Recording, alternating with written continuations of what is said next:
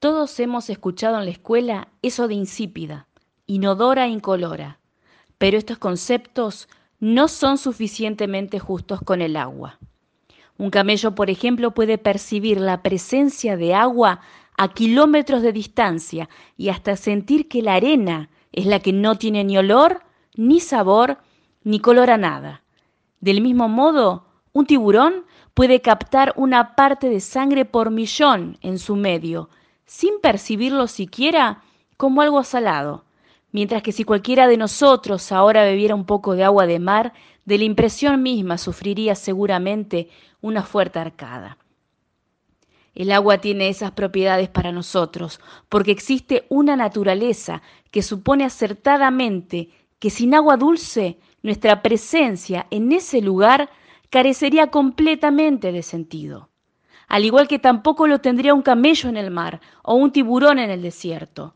Donde no haya abundante cantidad de agua dulce, para nosotros no hay nada.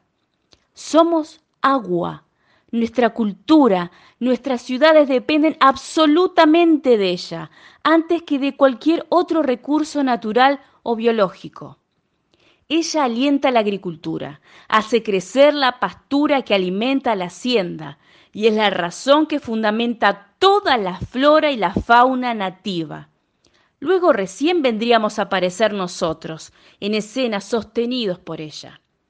Ella trae la oportunidad, la distribuye y hasta nivela su acumulación por sí misma, procurando indiscutiblemente una manera de organizar la economía mucho más justa de lo que jamás haya alcanzado a conseguir la moneda como riqueza.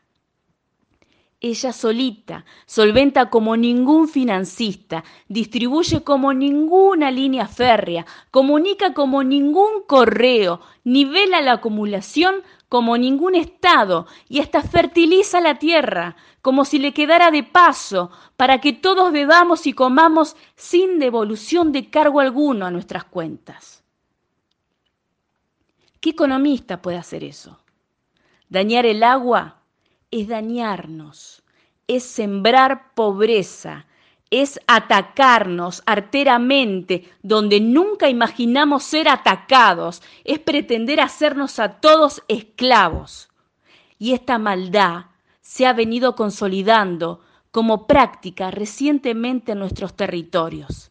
En nuestra cordillera, con la megaminería contaminante, con esta nueva agresión a nuestras napas que representa la fractura hidráulica, con las megas represas hidroeléctricas cercando nuestras fuentes de agua como lagos y ríos de montaña, incluso llegando a comprometer nuestros glaciares también con esto que ahora llaman agricultura y que no es otra cosa más que un verdadero despilfarro de muerte envasada y distribuida como herbicida, insecticida o fungicida en nuestros campos, en nuestras fuentes de alimentos y hasta sobre nuestras mismas casas, dejando un tenebroso rastro de enfermedad y muerte allí donde ya no hay aves, no se escuchan grillos, ni cigarras, y ni siquiera cantan ya las ranas de alegría cuando llega el agua.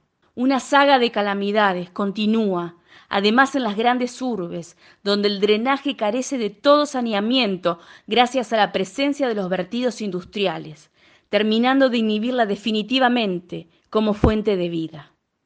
Conflictos se han venido dando entonces frente al escenario mismo de lo que es la vida. Hay quien sabe, quien calla, quien lucha y hasta aquel que inocentemente resultará damnificado, como en todos los conflictos que provoca entre sí el ser humano. Es el mismo Padre Sol quien pone en movimiento al agua, y ella quien con el impulso de su mirar comunica esa misma vitalidad a nuestra Madre Tierra, fecundándola con el correr de cada jornada.